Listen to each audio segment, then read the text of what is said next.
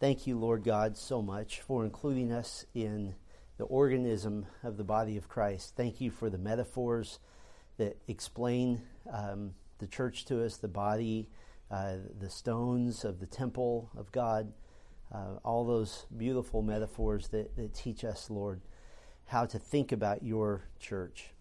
We are reminded that we are owned, that we are slaves of Christ. We are reminded that we are um, those that come under the, the lordship of the head of the church and so, Lord, we pray that we would endeavor to learn of the body of Christ, not, um, not to form proud theological opinions, but so that we could effectively function in her, to be uh, the type of church members, Lord, that would be pleasing to you.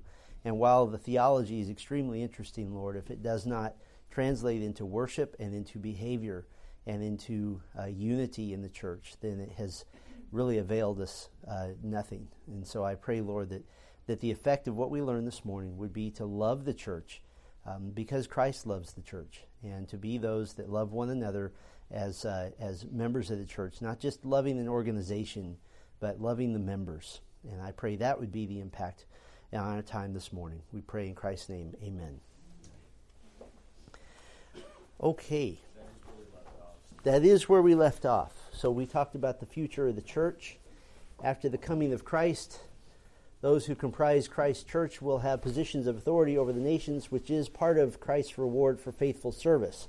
Um, the question may come up uh, will that group of people, I'm defining the church as um, all believers from Pentecost, day of Pentecost, through the rapture, will that group of people of which we are a part still be called the church? I don't know, and I tend to doubt it.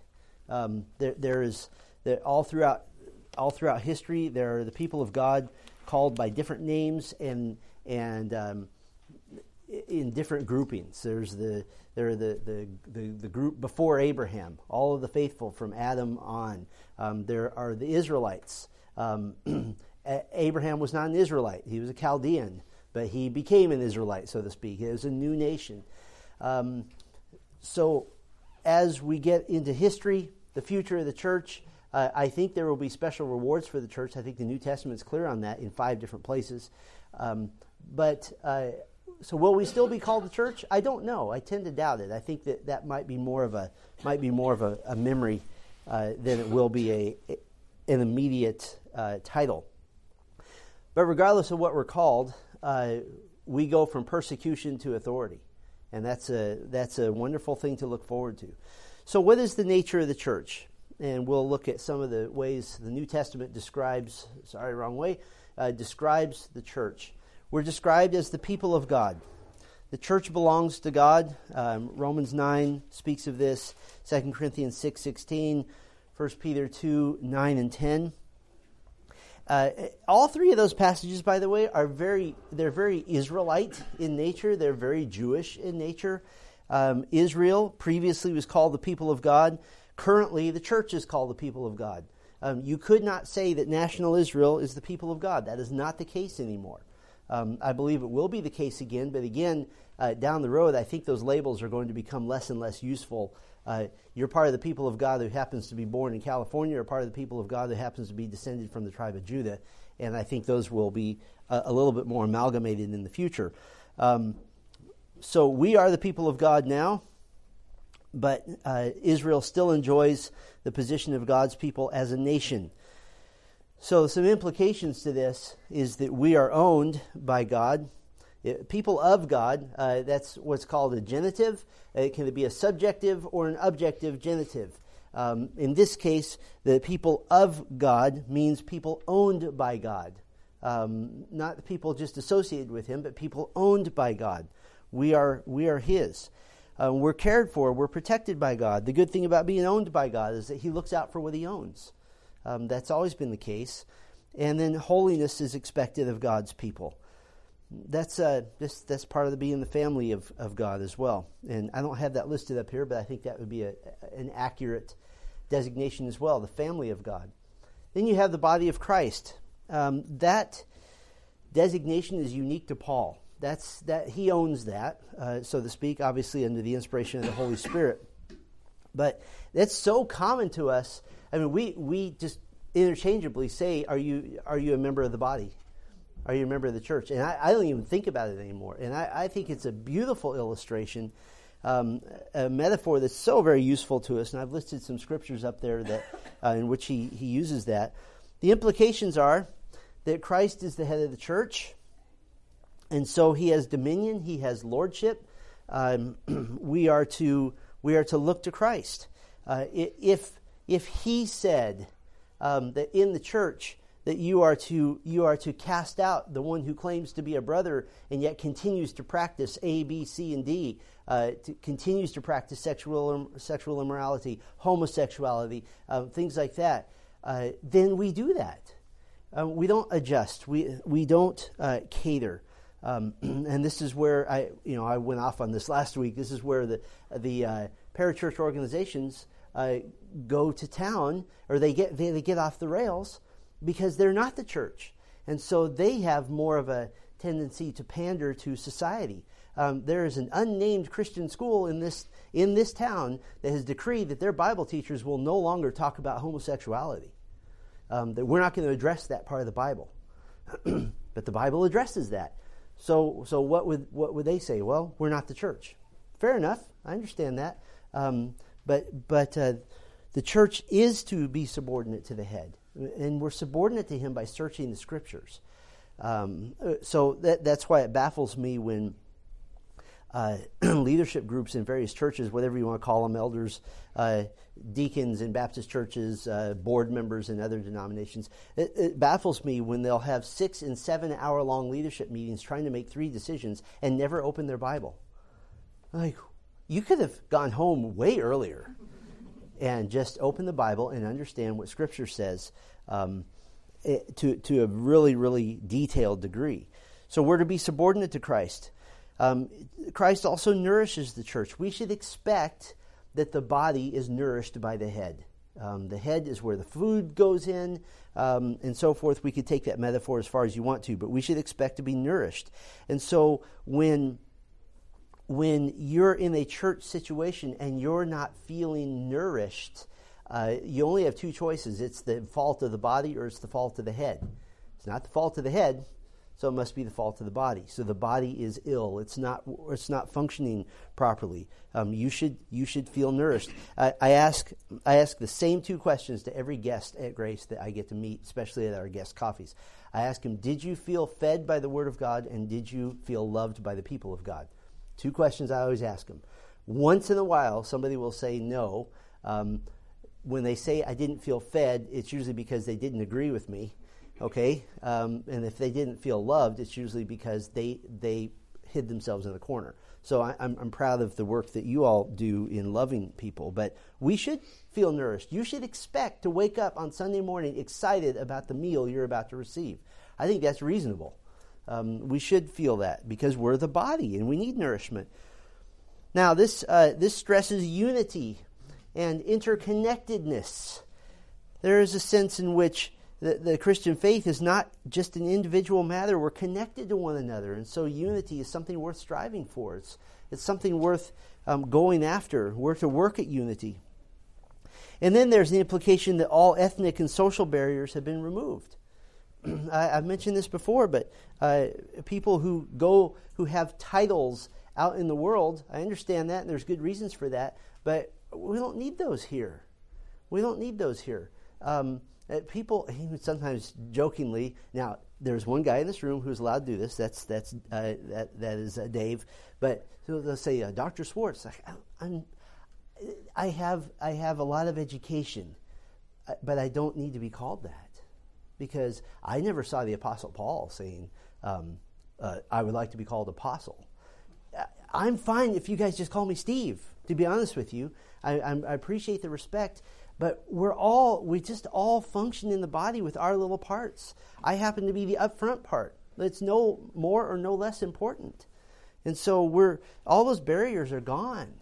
Um, I, I love being in small group Bible studies. It's one of my favorite things, and I love seeing the, the doctor seated next to the lawnmower guy and that in Christ we're all the same. I love that.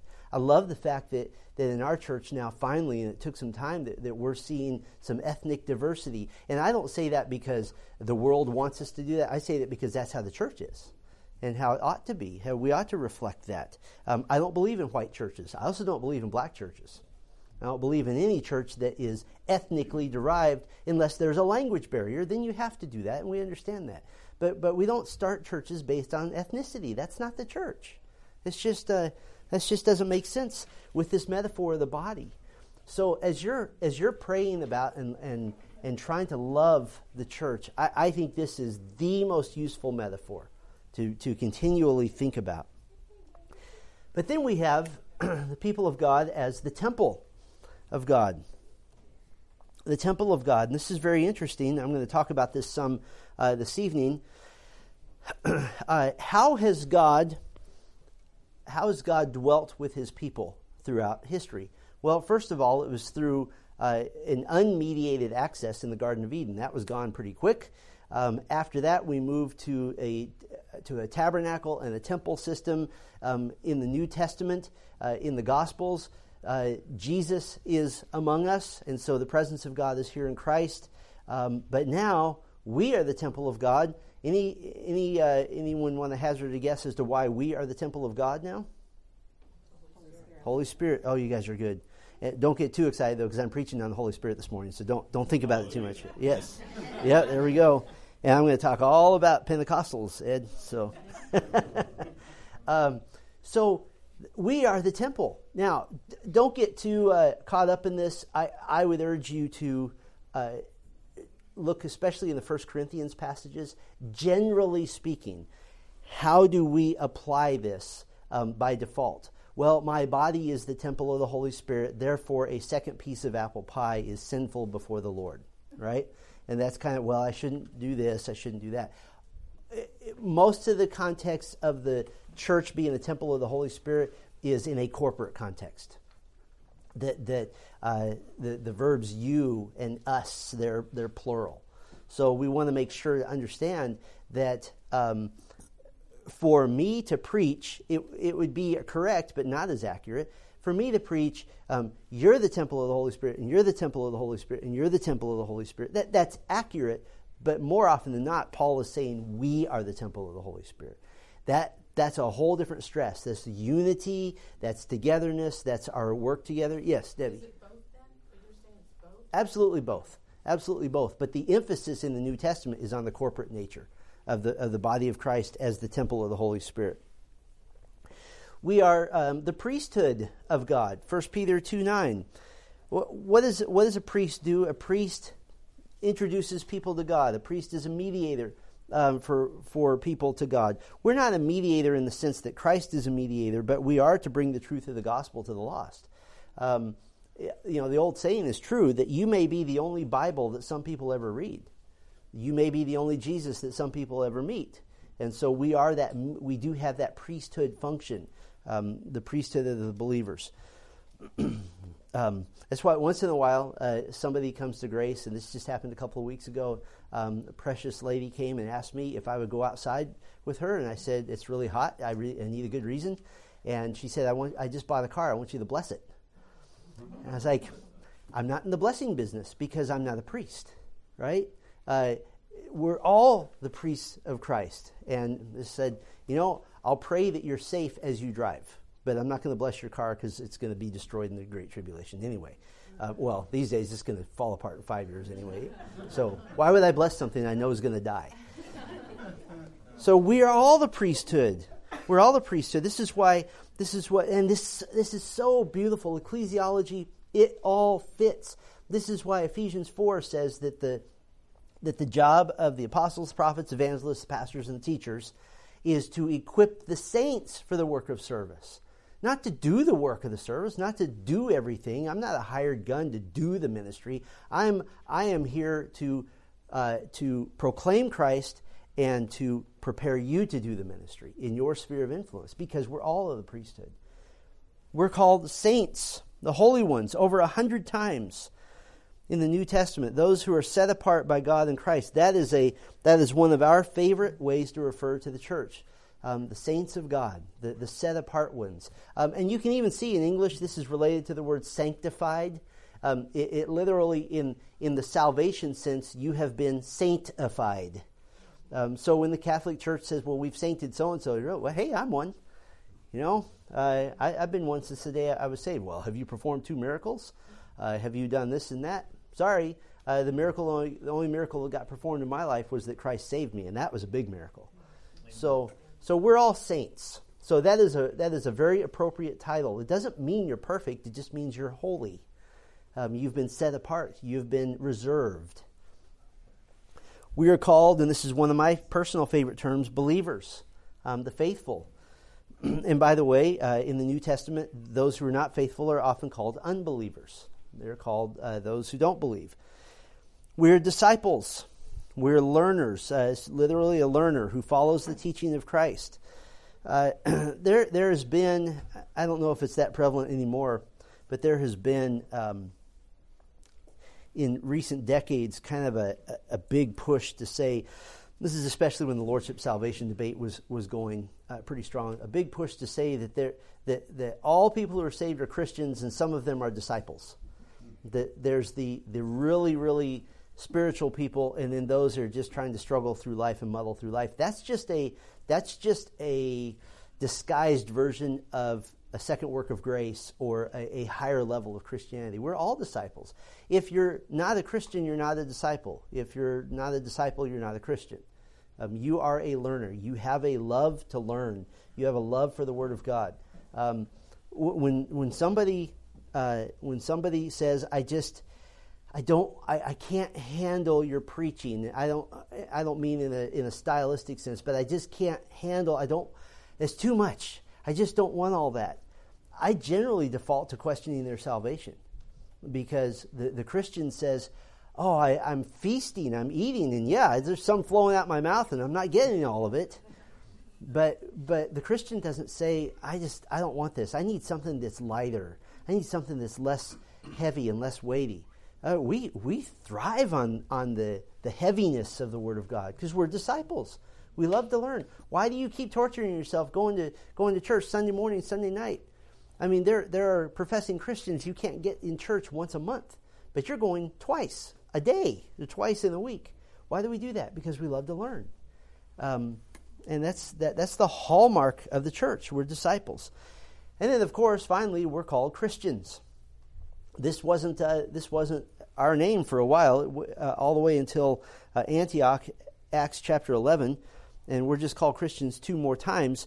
Uh, literally in Greek, it means little Christs. So there's kind of some pressure there, isn't there?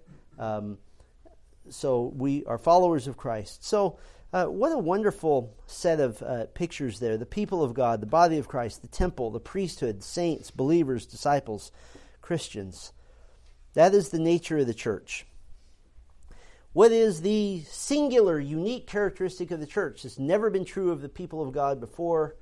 That is the indwelling of the Holy Spirit Romans 8, 9 through 11. You, however, are not in the flesh, but in the Spirit, if in fact the Spirit of God dwells in you.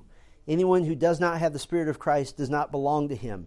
But if Christ is in you, although the body is dead because of, the, of sin, the Spirit is life because of righteousness. If the Spirit of him who raised Jesus from the dead dwells in you, he who raised G- Christ Jesus from the dead will also give life to your mortal bodies through his Spirit who dwells in you. Spirit, Spirit, Spirit, Spirit, Spirit, Spirit. That is the unique uh, qualification, the unique characteristic of the church today.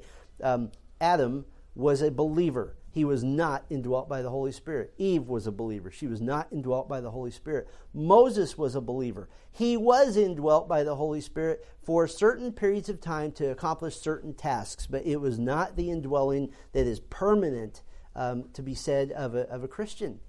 Um, if God makes his home with you, I'm going to preach that, that verse today. Only, only time in the whole Bible that says that the Father, Son, and the Spirit all make their home with you. Um, if God makes his home with you, he's never moving out. Old Testament, that's different. Um, G, or, uh, David prayed in uh, Psalm 51. This is the only passage in, in the Bible I don't like to sing because there's not time to explain it. But in Psalm 51, take not your Holy Spirit from me. I don't like to sing it because unless I want to say, time out, stop the music, you know, keep playing for a minute while we explain this. What David was saying is, don't take away the blessing of your spirit over me as the king of Israel. Because I don't think any of us would say that Saul, uh, King Saul, was saved. I mean, he ends his life by going to consult a witch. Um, but the Holy Spirit came upon him as well at certain times.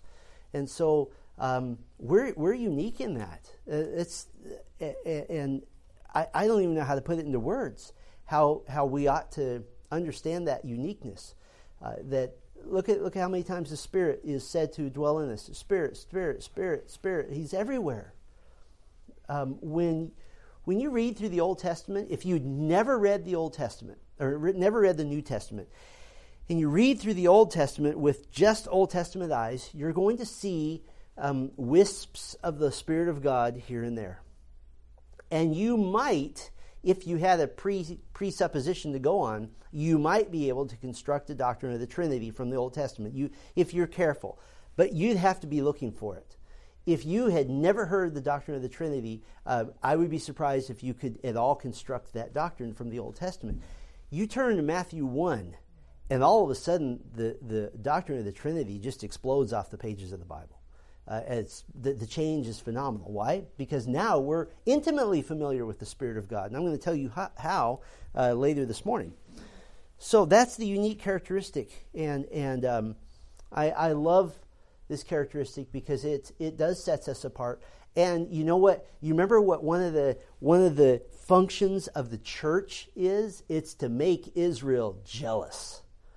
It's to make Jews say, why do they seem to love God more than I do?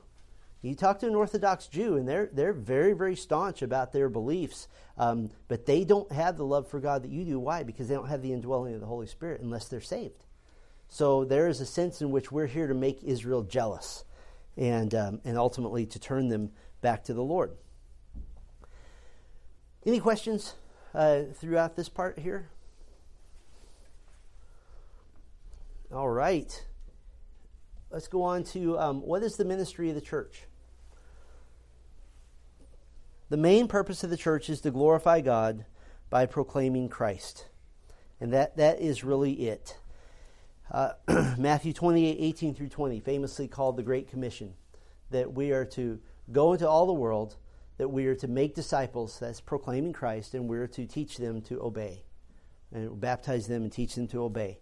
Um, I've said this before. I don't think that the Great Commission should ever be restricted to evangelism. It is how we do church, not how we do evangelism.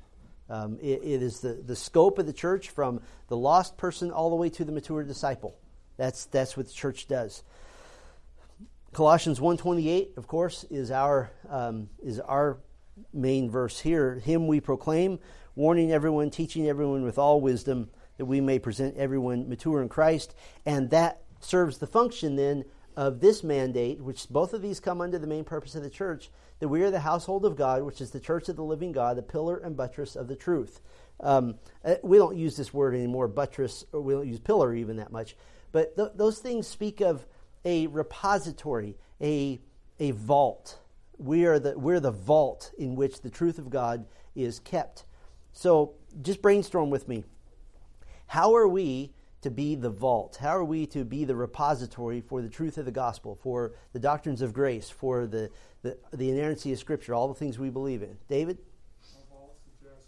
You protect. You protect it? So there's a protective nature? Yeah. What else? How are we the vault? We keep it safe. Keep it safe. And how do we do that? Yes. I was just going to point to that word. We proclaim. We, we, we say it over and over again. Um, back, in, back in the olden days, as I said when I was growing up, uh, when you wanted to teach your kids something that was a life and death issue, you repeated this thing to them over and over again. Don't walk into the corral without looking to see where the horses are. Repeat it back to me because you're going to die if you forget. And so we, we repeat the truth, we repeat the gospel. Um, I want some nuance, some slice, some piece of the gospel of Christ in everything I ever say. and you should want to hear it because it's implanting itself in your heart. You're passing it on to your children, to your neighbors, and so forth, and it doesn't change. It should stay the same. Um, it, it, should it should remain as is. So that's how we, we are we're the vault of the truth, and we do that by um, sticking to our doctrinal statement. We do that by um, having very high standards for who gets to teach. That's why, that's why if you're going to teach in this church, you must be a member because you've signed off on the doctrinal statement that you're either going to abide by it or you're at least not going to disagree openly. Um, so we, we guard the truth. So all those all those pictures you gave is is very accurate. Now I want to pay a little bit of attention to Colossians 1:28. I am particularly drawn to this. Um, it is our motto in our church. I want to show you how Colossians 1:28 works itself out. Uh, all you have to do is walk out in the hall behind us, and you'll see this up there as well. It works itself out in three ways um, exaltation. This is the ministry of the church. Uh, first and foremost, we are called to gather for corporate worship. Um, I'm always amused when unbelievers call upon churches to carry out their agendas. That, that is the most inane thing in the world. Um, they have no right to do so. They have no idea what they're talking about. And they picture churches, and unfortunately, a lot of p- churches picture themselves as social service agencies. That, that we gather together and we pool our money so that we can go solve the homeless problem. Um, there's only one city in the United States right now adequately sort of trying to do that, and that's San Diego. Uh, it's going crazy everywhere, everywhere else, and yet they point to the churches and say, you should solve this. It's not our job to solve uh, social ills. It's our job to proclaim the gospel. And part of that is that, and this is hard for people to stomach because they have a preconceived notion that the church is all about evangelism. You know this, we're not to evangelism yet. The church is first and foremost about exaltation. this is why I don't preach I don't preach to unbelievers. I preach to believers and we remind you of the gospel, which is able to save the unbeliever as well. And, and, obviously, I do address the unbeliever, and, and I would say 90% of the people that have gotten saved at grace have, have done so because they heard a sermon, and that's the way it ought to be. But uh, we can't ever let this go. Corporate worship is the numero uno thing that we do. We're starting a Spanish ministry, so I'm practicing now. So that's the number one thing we do. Oh, this is recorded. I always forget about that. That, that, that, that's, that's everything. That's everything. That's why I don't have a problem asking a young mommy to carry her crying baby out because uh, the people around her need to worship more than baby needs to be latched onto mom. They'll be fine.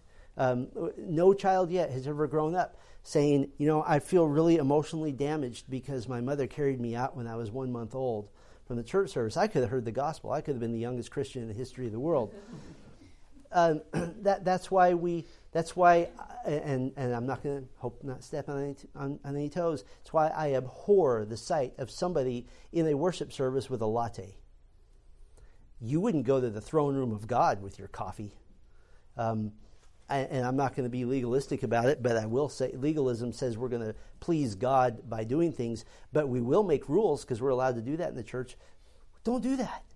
And help others around you. Just say, look, if you need coffee, have some beforehand.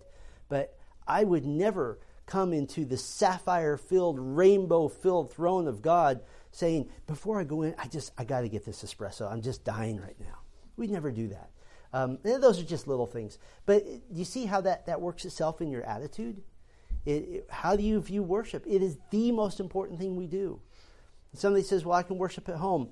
Uh, that's not the emphasis in Scripture. Yes, you can, but that is not the emphasis. It is on corporate worship. And then we're exaltation in lifestyle worship as well. We worship in obedience. Um, if you neglect corporate worship, your lifestyle worship will fail. It will fail because we need to gather together. I, I don't think once a week is enough, to be honest with you. I would love to have lived in, in uh, Calvin's day, John Calvin had a practice that every other week he preached three nights a week plus three times on Sunday. Then the next week he would study all week for the big week. So basically, he put on a Bible conference every other week. Um, if, if there was a way for us to do that and people would come, I would do that in a minute. I would absolutely do that because it is our corporate worship that drives our lifestyle worship. You show me somebody who uh, is in my office or Darren's office, and, and pieces of, of their lives are falling apart because of disobedience. And I will show you somebody who's not in church, who's not going to a small group, who's not coming to Sunday school. The two go hand in hand. You cannot separate them. You can't.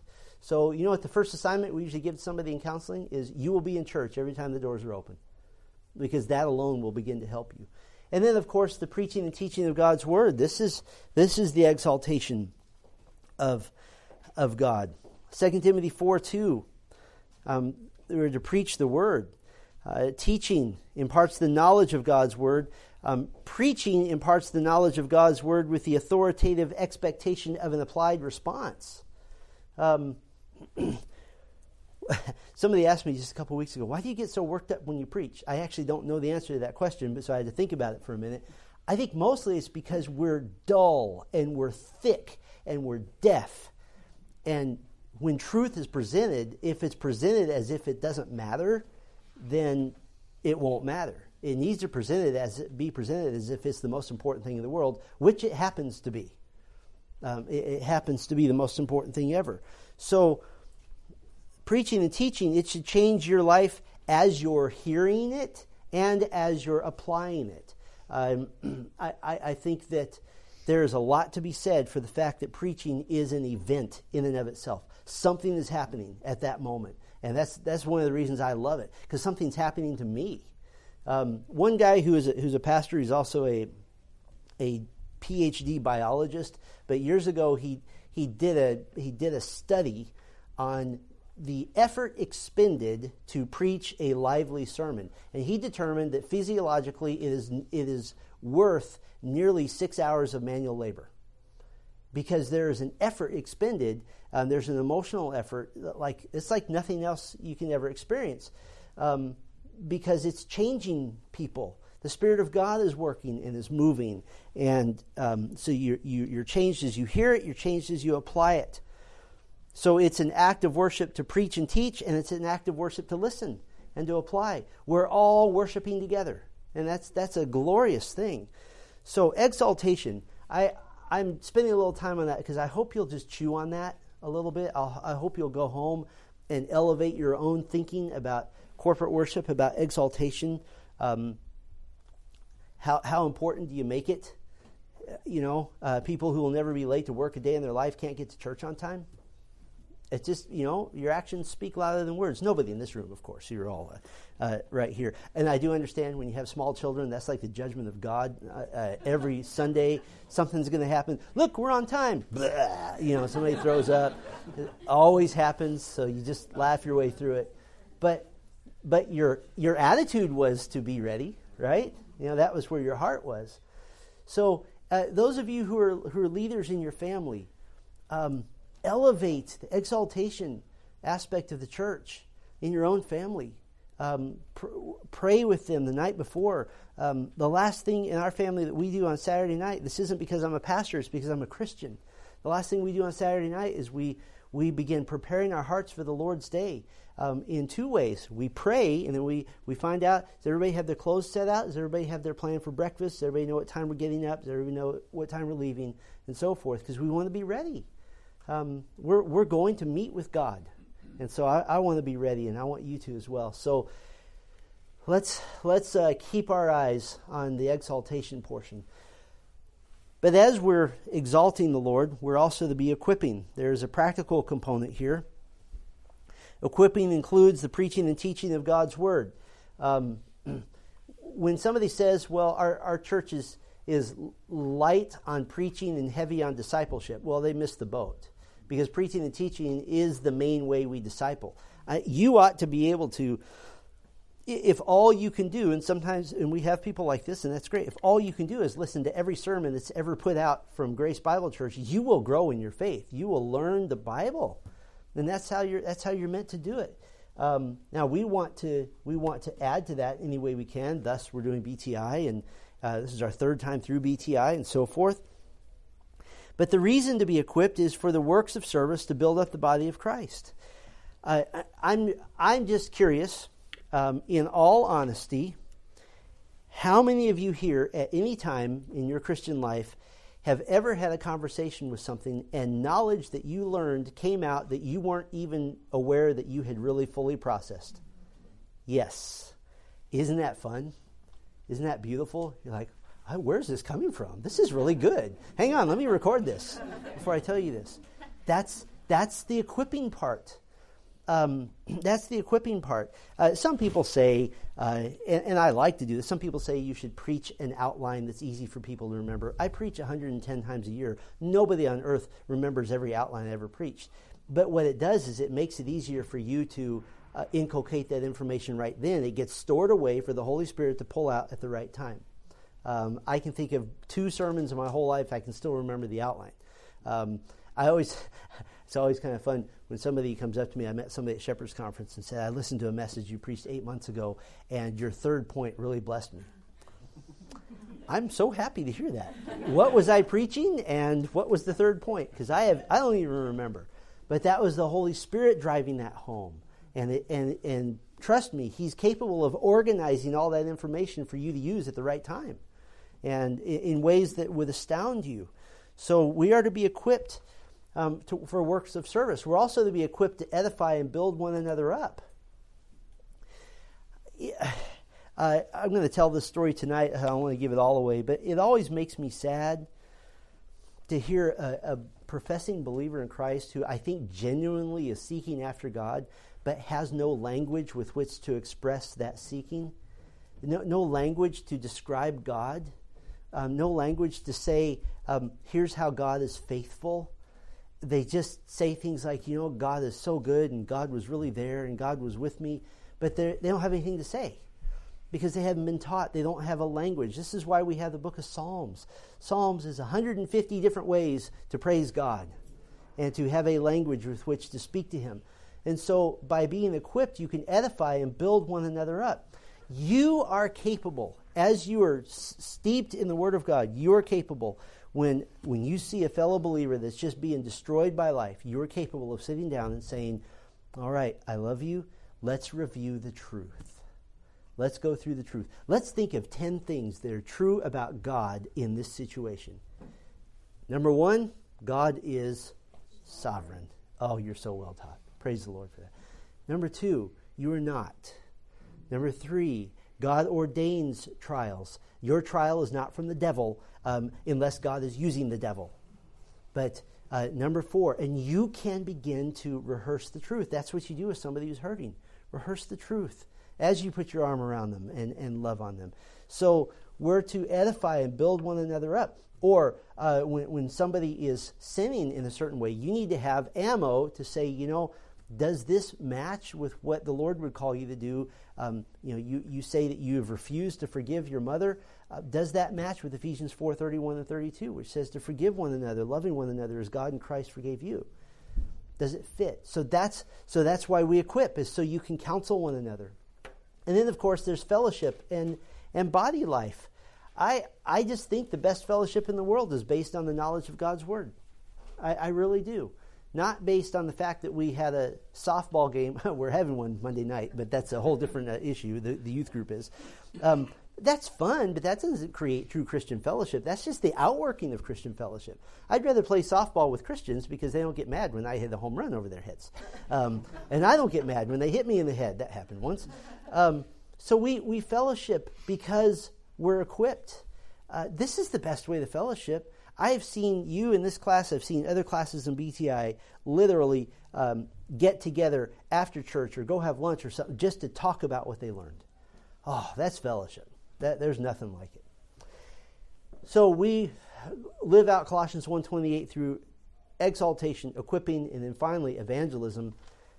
I, honestly, I think this is I think this is just the natural outworking of exaltation and equipping. We are proclaiming the gospel in the church gathering. First of all, uh, Paul told Timothy, do the work of an evangelist. What is the context? The context, he just said three verses earlier, is preach the word. Do the work of an evangelist. Don't neglect the gospel. Um, know that in any gathering with more than uh, people that you personally know every one of their testimonies, there probably is an unbeliever or two or five or ten. And I always keep that in my mind. I never preach assuming that everybody in the room is a believer. I never do.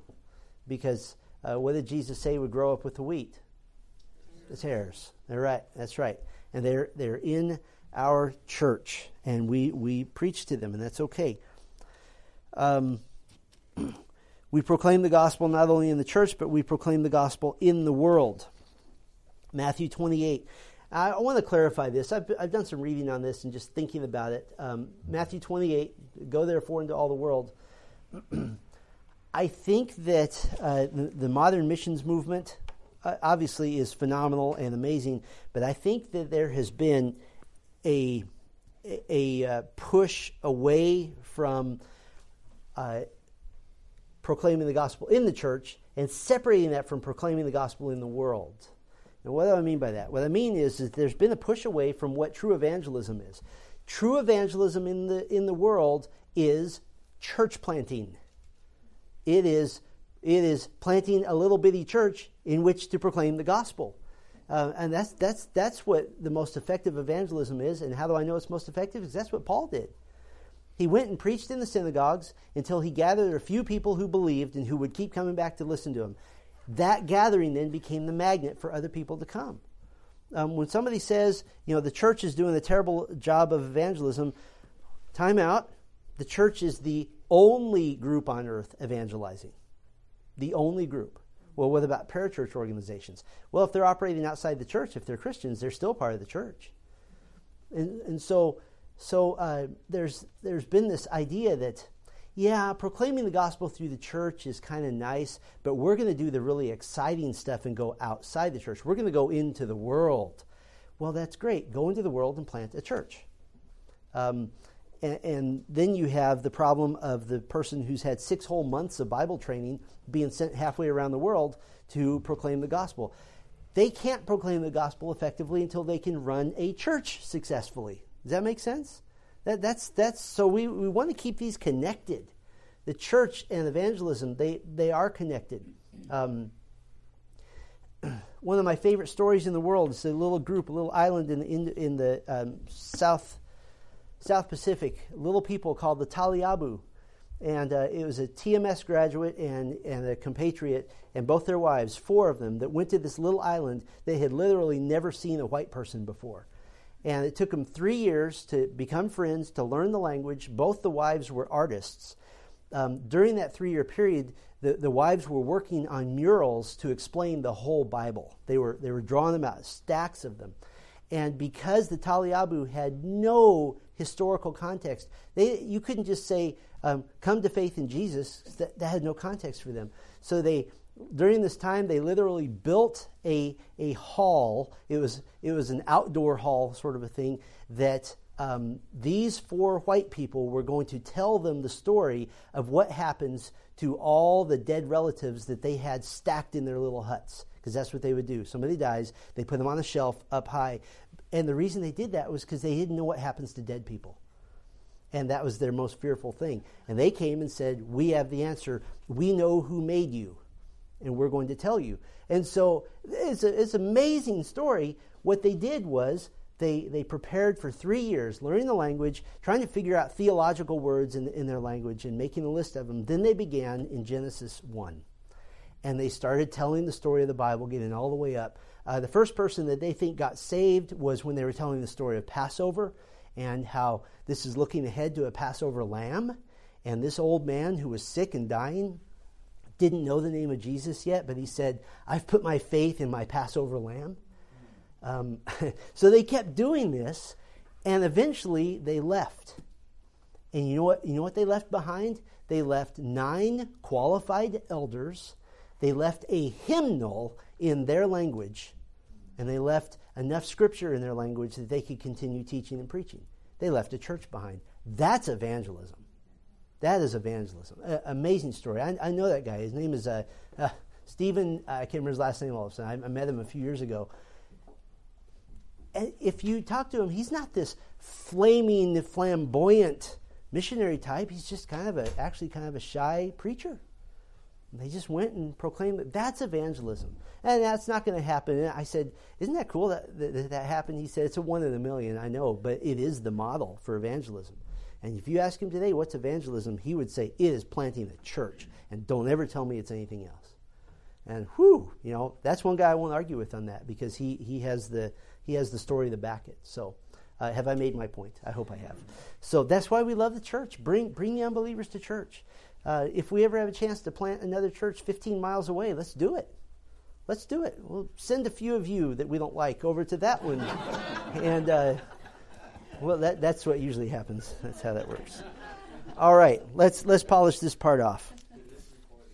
This is, that's right. But I, I, I take minimal responsibility for this. um, preaching and teaching of Scripture covers all three aspects of exaltation, equipping, and evangelism. And so our conclusion is the preached word of God is the central activity of worship, growth, and gospel proclamation. It has to be. It, it just has to be. Once you once you denigrate preaching, then you have kind of lost your way.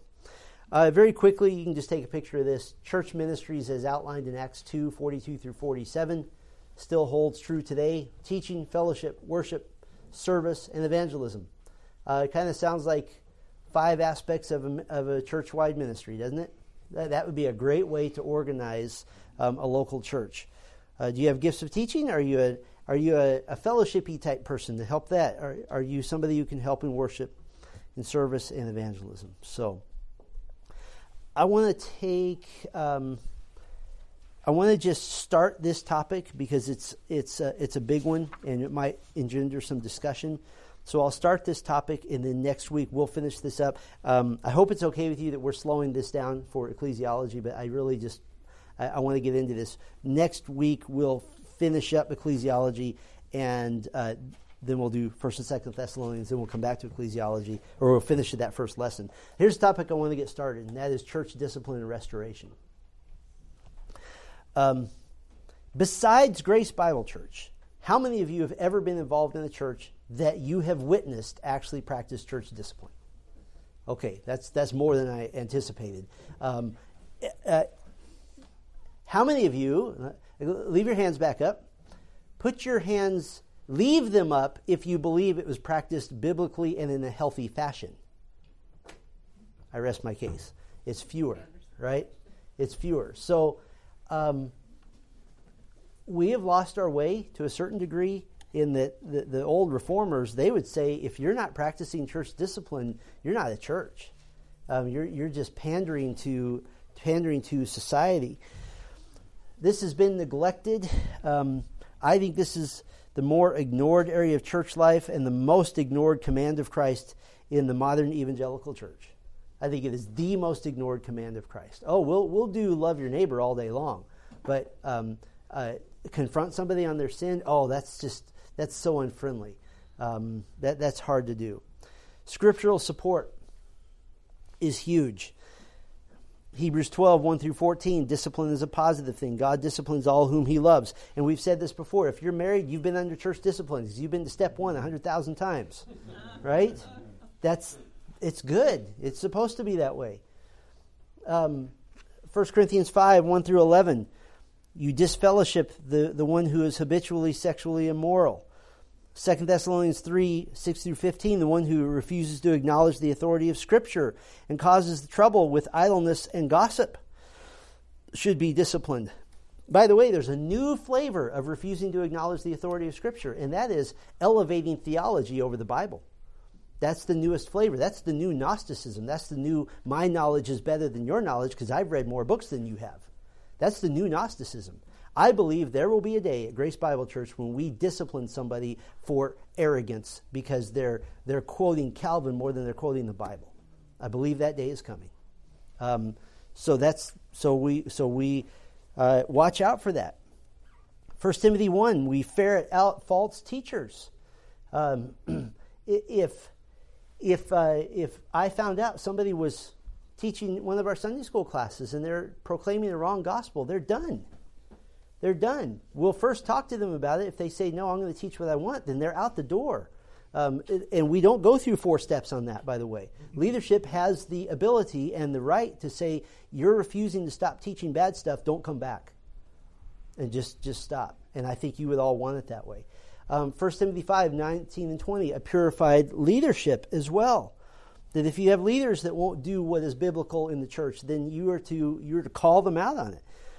Titus 3, 9 through 11, you ferret out those who cause division, those who want to argue, those who, who continue to cause strife in the church. Um, that's another one, uh, actually, this is a two step and you're out. Uh, I can make a case for a one step church discipline, two step, three step, and four step. It just depends on the, on the case and on the situation. So you ferret out those who cause division. And then Matthew 18, 15 and following, this is the, the kind of classic that we look to the most, giving the opportunity for repentance to the unrepentant um, in, in, habitual sin.